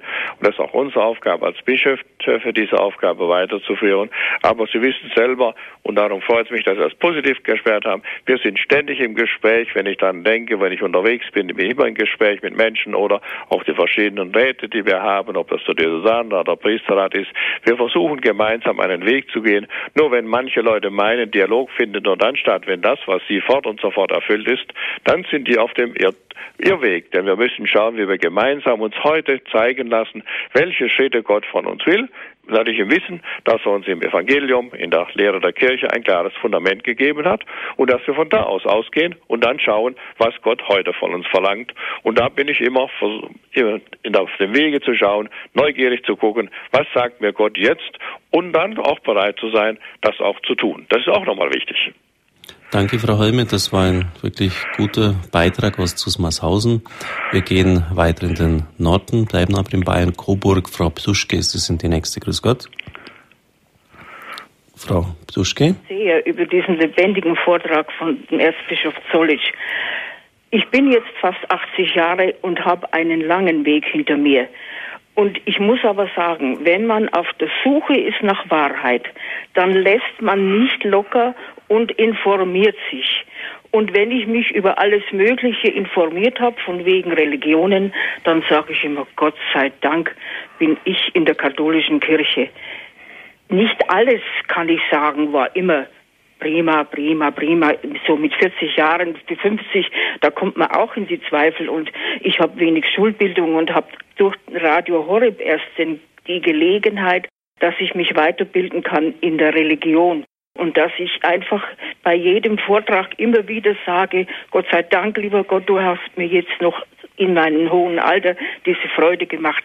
Ich darf jetzt erst richtig erfahren, wie schön es ist, dass ich glauben kann und dass alle die Zweifel, die ich einmal hatte, also weg sind oder sagen wir so, man man wird, wenn man jung ist und hört so Negatives von der Kirche, dann ist man sehr enttäuscht und traurig. Und jetzt nach diesen vielen negativen äh, Meldungen war ich auch äh, im Tief, aber trotzdem habe ich mir gesagt, das ist mir ganz egal. Ich, das heißt, es ist mir nicht egal, aber ich war so sofort in diesem Bewusstsein, es geschieht nichts, was Gott nicht will und es wird schon irgendwie weitergehen und ich vertraue dem und ich bin sehr glücklich, dass ich dieser Kirche angehöre und möchte mich noch einmal ganz herzlich bedanken, weil Sie mich in Ihrem Vortrag so bestärkt haben darin. Dankeschön. Ja, es ist wirklich ein Geschenk, wenn man erfahren darf, was der Glaube für uns bedeutet und erfahren dürfen, dass Gott uns weiterführt. Ja, es gibt Dinge in unserer Kirche auch, die uns traurig stimmen, wenn wir versagen, wenn zu viele versagen. Aber wir wissen, das Fundament ist ein anderes. Das ist er, Jesus Christus. Und es gibt auch die große Chance, die uns Gott geschenkt hat. Wir dürfen jederzeit auch wieder neu anfangen und wir dürfen entdecken, was es heißt, im Glauben getragen zu sein. Ich habe in 80 Lebensjahren sicher vieles erfahren.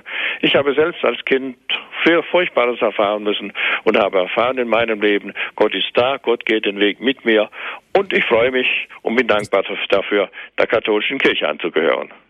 Danke, Frau Psuschke, auch ja. für das Lob und die Weiterbildung, die Sie durch Radio Horeb erfahren haben. Freut mich, dass wir Ihnen da ähm, geistliche Hilfe geben konnten. Danke sehr.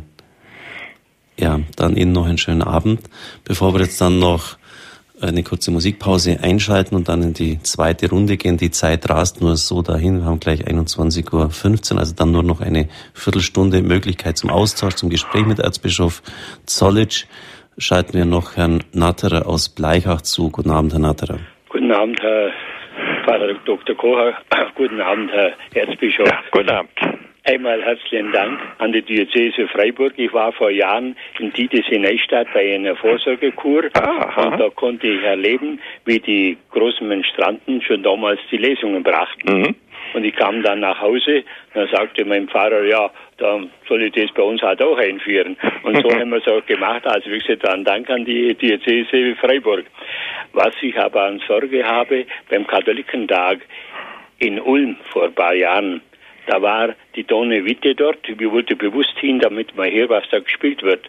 Da war eine Muster, Musterschulklasse da von Freiburg und da hat er den Jugendlichen gezeigt, die Verhütung und dergleichen.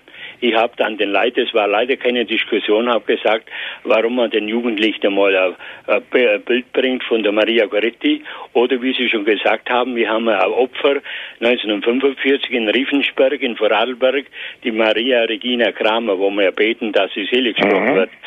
Und da wäre jetzt meine Frage erstens, ob wir in der Bischofskonferenz mal nachdenken, was im Sexualunterricht in den Schulen schon in den Kinderseelen kaputt gemacht wird und zum anderen bei der Woche des Lebens, wo wir ja wissen, dass tausend Kinder arbeitstäglich in Deutschland im Mutterleib zerstört werden, ob in der Woche des Lebens nicht einfach ganz klar bringen, dass so nicht gut geht. Und wenn man jetzt die ganze Diskussion sieht mit den Embolinen, dann mit den, mit der, wenn das Leben abtritt, äh, wenn das Leben Ende beendet ist, wie man da leicht drüber weggeht, dass man da einfach klare Worte bringen und vielleicht auch, ich weiß, ich machen Sie es vielleicht auch mit, wie wir in Amerika leben, dass die Bischöfe auch mitziehen. Wir machen halt zwei Monate beispielsweise in Lindau vor der Klinik eine Lebensdemonstration, wo wir einfach beten und sühnen und so weiter und auch denen, wenn jemand in Not ist, helfen. Aber da wäre uns Laien halt geholfen, wenn auch Bischöfe äh, da Zeugnis geben. Aber sonst Ihnen alles Gute in die Diözese Freiburg und danke, dass Sie in Radio Horeb heute zur Verfügung stehen. Vielleicht darf ich doch noch ergänzen. Ich glaube, die Stellungnahme unter Bischöfe gerade zur Frage zum Schutz des Lebens. Erst am vergangenen Mittwoch war ich in Köln, wo wir in der Pressekonferenz die neue Patientenvorsorge vorgestellt haben, wo ich eindeutig mich geäußert habe zur Frage des Schutzes des Lebens, sowohl am Beginn wie am Ende des Lebens. Es ist nun manchmal leider so, dass die Presse diese Themen gar nicht so gerne aufgreift. Und darum ist es gut, dass es Radio Ore gibt und dass es auf diese Weise auch wieder in die Welt kommt.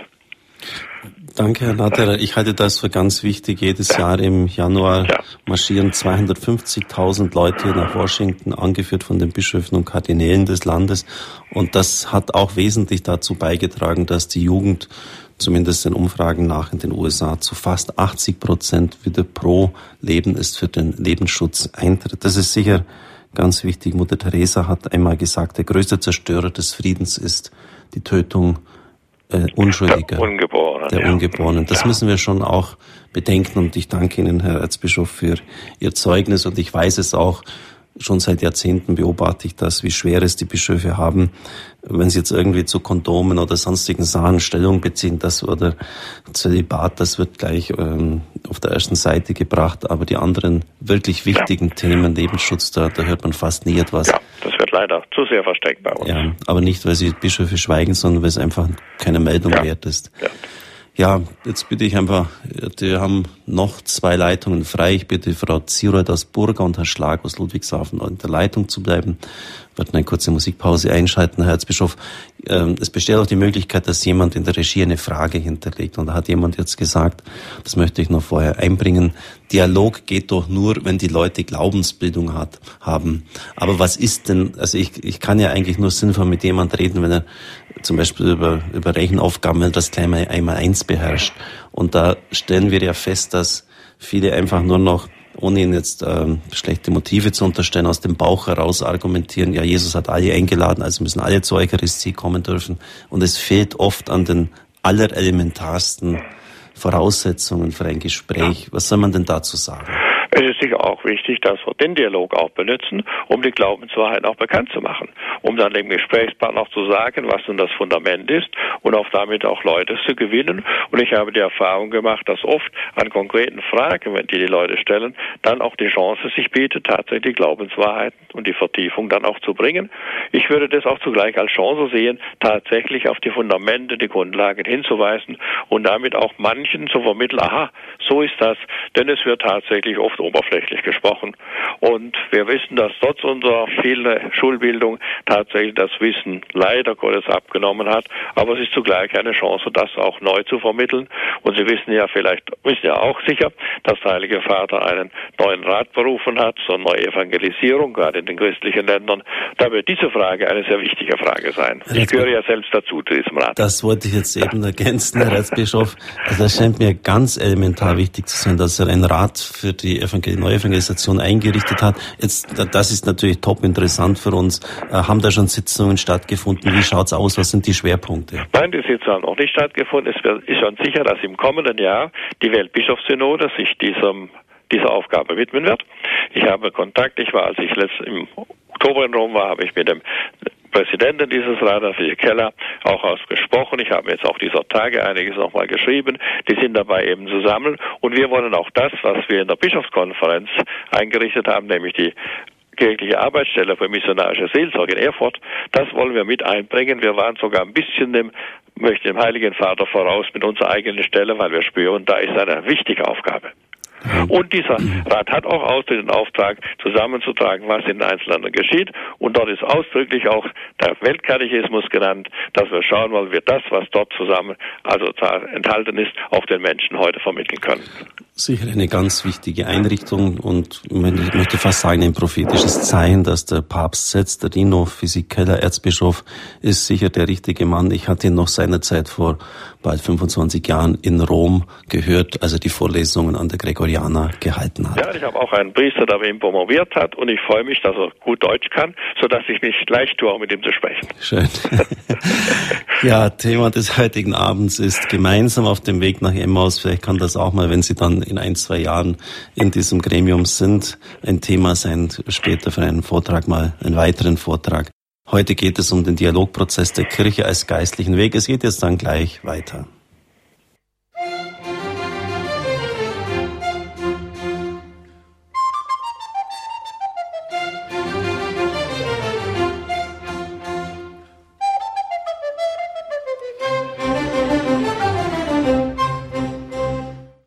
Standpunkt bei Radio Horeb am Sonntagabend. Gemeinsam auf dem Weg nach Emmaus, der Dialogprozess der Kirche als geistlicher Weg. Referent ist der Vorsitzende der Deutschen Bischofskonferenz, Erzbischof Zollitsch. Ich freue mich, dass, ich sehe es ja hier optisch, dass die Telefone bei uns aufleuchten und dass sie sich einbringen. Frau Zierold aus Burgau, Sie sind die Nächste. Guten Abend. Guten Abend, gelobt sei Jesus Christus, Herr Pfarrer und Herr Erzbischof Zoll. Schön, dass ich mit Ihnen sprechen kann. Mir liegt sehr am Herzen, die Mutter Gottes steht vor Deutschlands Toren schon so lange Zeit und sie wird nicht, äh, ihre Stimme wird nicht anerkannt.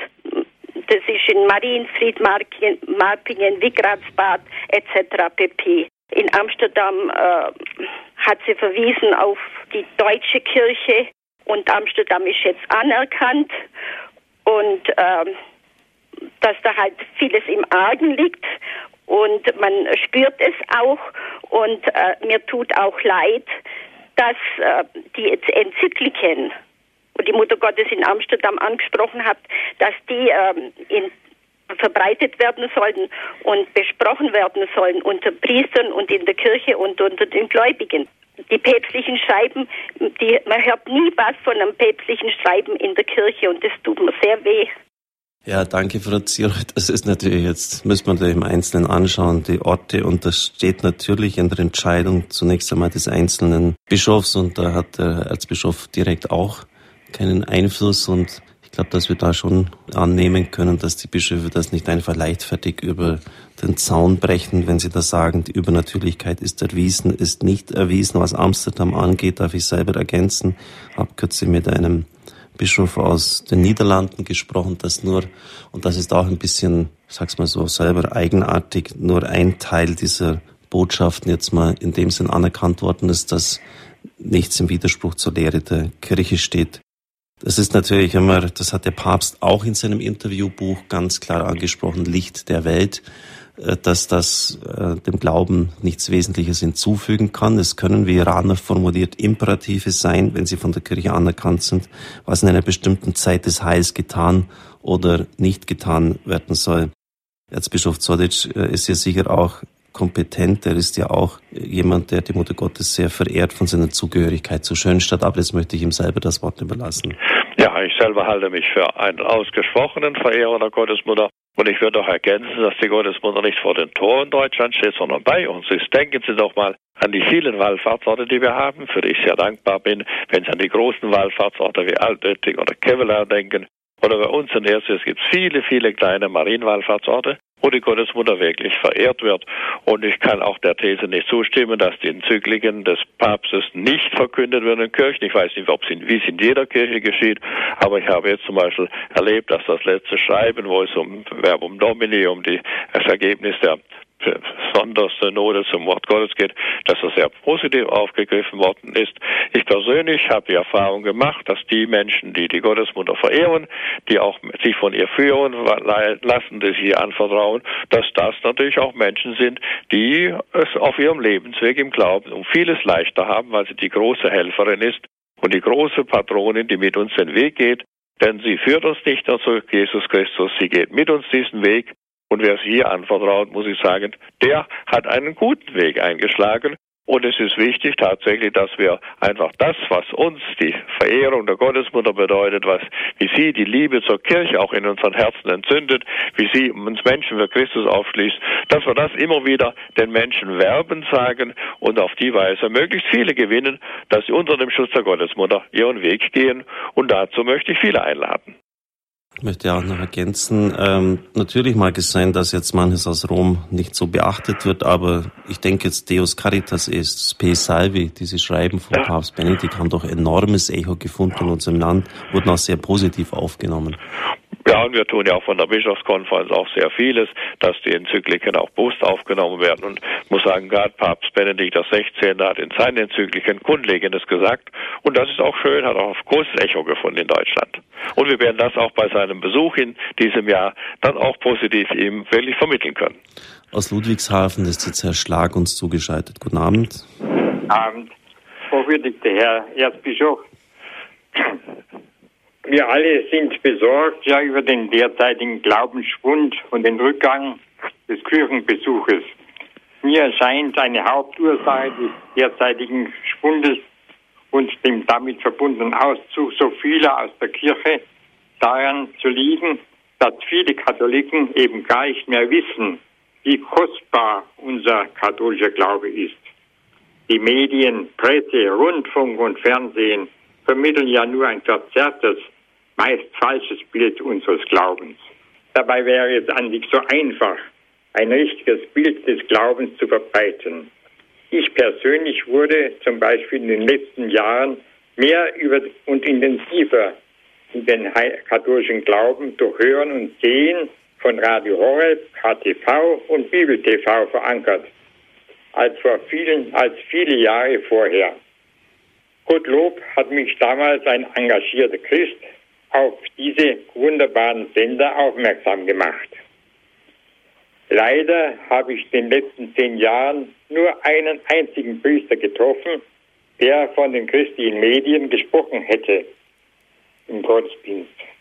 Warum, warum hören wir von den Priestern keine Hinweise auf diese christlichen Sender? Damit ähm, Entschuldigung, ja. Das war jetzt ein bisschen plötzlicher Schlag. Sie können schon noch weitersprechen. In der Lage, verzerrte Ansichten und Angriffen gegenüberzutreten. Sie sagten soeben zu Recht, dass es auf das Hören ankommt.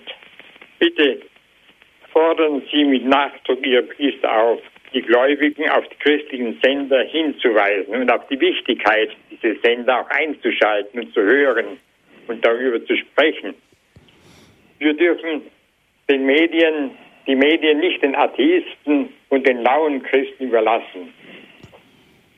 Das wollte ich eben. Noch. Ja, danke, Herr Schlag, auch für dieses Plädoyer für die christlichen Medien, Herr Erzbischof. Ja. Ja, Pfarrer Koch hat ja darauf hingewiesen, auf das neue Bemühen von Radio Horeb auch deutschlandweit gehört zu werden. Und ich persönlich unterstütze das und bete auch darum, dass das klappt. Und da ich selber noch nicht das erste Mal bei Radio Horeb bin, können Sie das sehen, dass ich selber auch zu denen gehöre, die unsere christlichen Sender auch unterstützen. Erst am vergangenen Mittwoch war ich im Domradio in Köln, habe auch dort gesprochen. Denn es ist das Fernsehen und Radio und auch Internet sind heute moderne Wege auch der Vermittlung des Glaubens. Wir müssen all diese Wege nützen, die uns zur Verfügung stehen und müssen sie offensiv nutzen.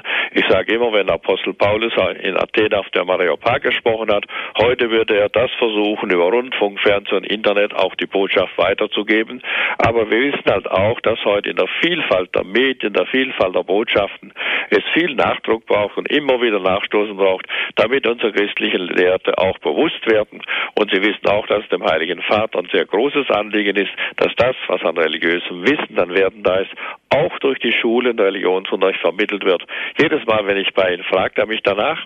Und deswegen haben wir auch in der Erzieher Freiburg für den Dialogprozess einen dritten Punkt gewählt, nämlich wie vermitteln wir uns die Schönheit und Herrlichkeit unseres katholischen Glaubens gerade jungen Menschen und wie lassen wir sie die Lebens die Erfahrungen und die Werte für das Leben auch damit spüren.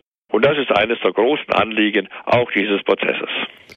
Ja, danke für diese Frage von Herrn Schlag. Das können Sie dann auch den Medienbischof äh, Fürst, wenn er beide schon mal sein wird, seiner Sendung. Wenn er bald zu Ihnen kommt, jawohl. Genau. Aus Pullach ist Frau Engelhardt uns zugeschaltet. Guten Abend. Ja, grüß Gott. Ich möchte mich auch bedanken für die ganze Möglichkeit zu sprechen. Und ich möchte jedes Wort unterstreichen, das Herr Natterer da gesprochen hat.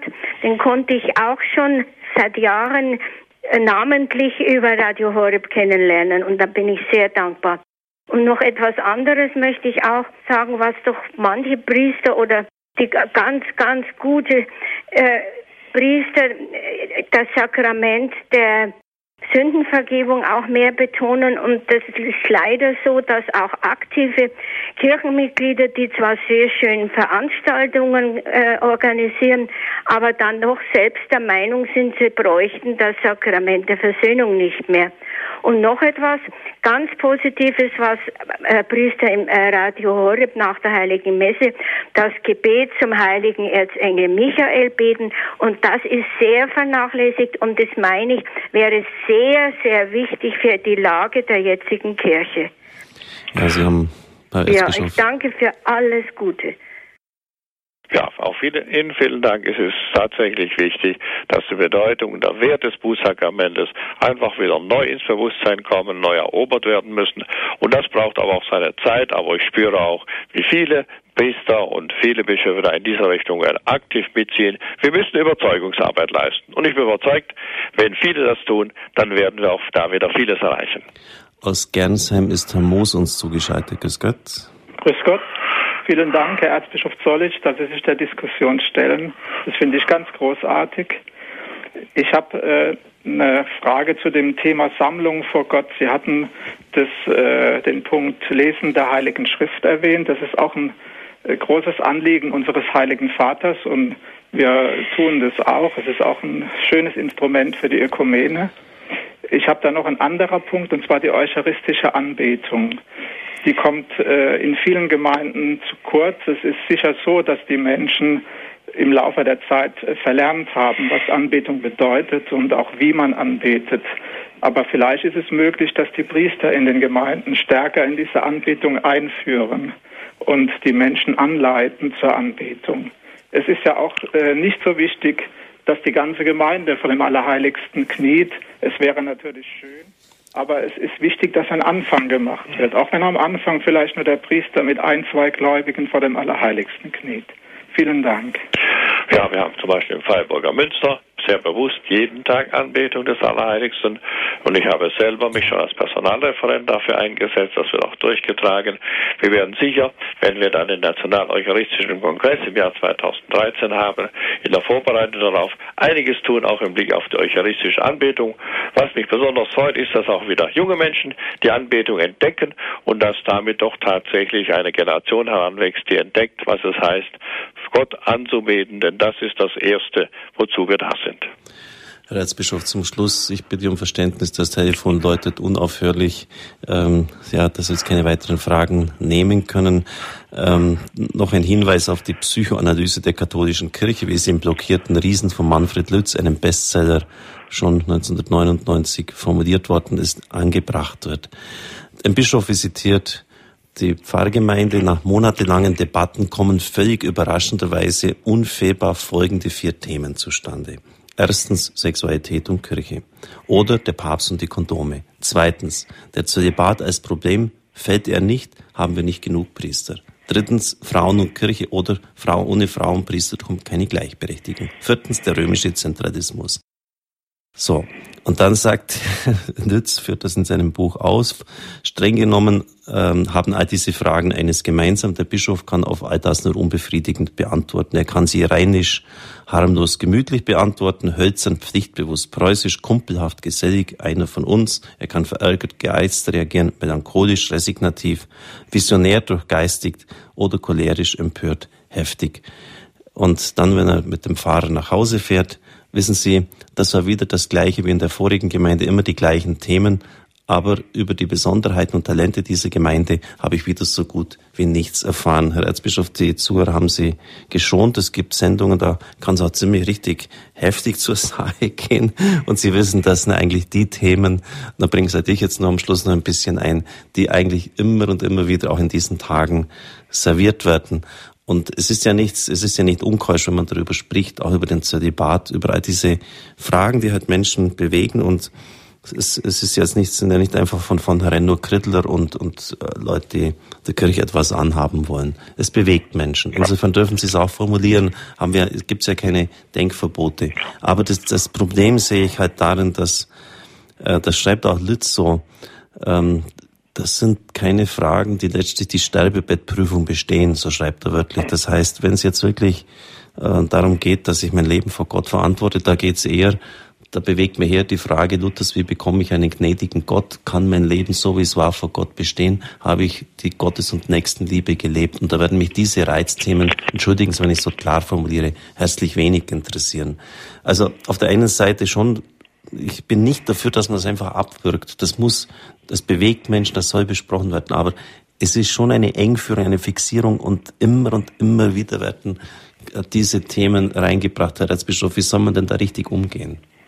Es ist tatsächlich da, die Fragen sind da und sie dürfen auch gestellt werden. Interessanterweise sind sie zum Beispiel in Frankreich nicht mehr in dieser Weise da. Das mhm. heißt, es sind nicht die entscheidenden Fragen des Glaubens, sondern die Frage ist wirklich, was bedeutet mir Gott? Was bedeutet mir Jesus Christus? Was ist mein Heil? Das sind die zentralen Fragen und wir sind in Deutschland in Gefahr, uns auf diese vier Punkte etwa zu konzentrieren und sagen, wenn es da nicht weitergeht, dann machen wir nicht weiter. Und wir sind tatsächlich in Gefahr, dann die Mitte damit zu verlieren. Und darum habe ich auch gesagt, wir können nicht einfach sagen, wenn bestimmte Punkte nicht erfüllt sind, lassen wir uns nicht auf den Weg mit Gott ein. Wir dürfen Gott nicht vorschreiben, was mhm. er zuerst regeln muss und wie er es lösen muss. Und meine Einladung ist, einen geistlichen Weg zu sehen, die geistige Dimension zu erkennen und dann werden wir spüren, dass das auch Fragen sind, aber es sind nicht die ersten, nicht die grundlegenden Fragen. Aber es ist ein bisschen die Gefahr von uns Deutschen, unsere bestimmte Punkte zu fixieren und meinen, wir wissen es ganz genau, wie das in der Weltkirche zu gehen hat. Und ich versuche auch als Vorsitzender Bischof Konrad zu vermitteln, dass das nicht die allgemeine Meinung in ganz Deutschland ist. Aber wir werden auch im Dialogprozess uns diesen Fragen stellen, aber auch zeigen, wo die tieferen, entscheidenden Fragen unseres Glaubens sind. Herzlichen Dank, Herr Erzbischof, für diese Stellungnahme und überhaupt freie Antworten, dass Sie uns den heutigen Abend geschenkt haben. Auch danke allen Zuhörern, die sich eingebracht haben. Es ist bei uns immer so üblich, Herr Erzbischof, wenn ein Bischof, ein Priester auf Sendung ist, dass er dann mit dem Segen, worum ich Sie jetzt auch bitte, die Sendung beschließt. Vergelt's Gott nochmals und Ihnen einen gesegneten Abend und den Zuhörern eine gesegnete Woche. Ja, auch Ihnen vielen Dank und ich gebe gerne nochmal den Segen, ja.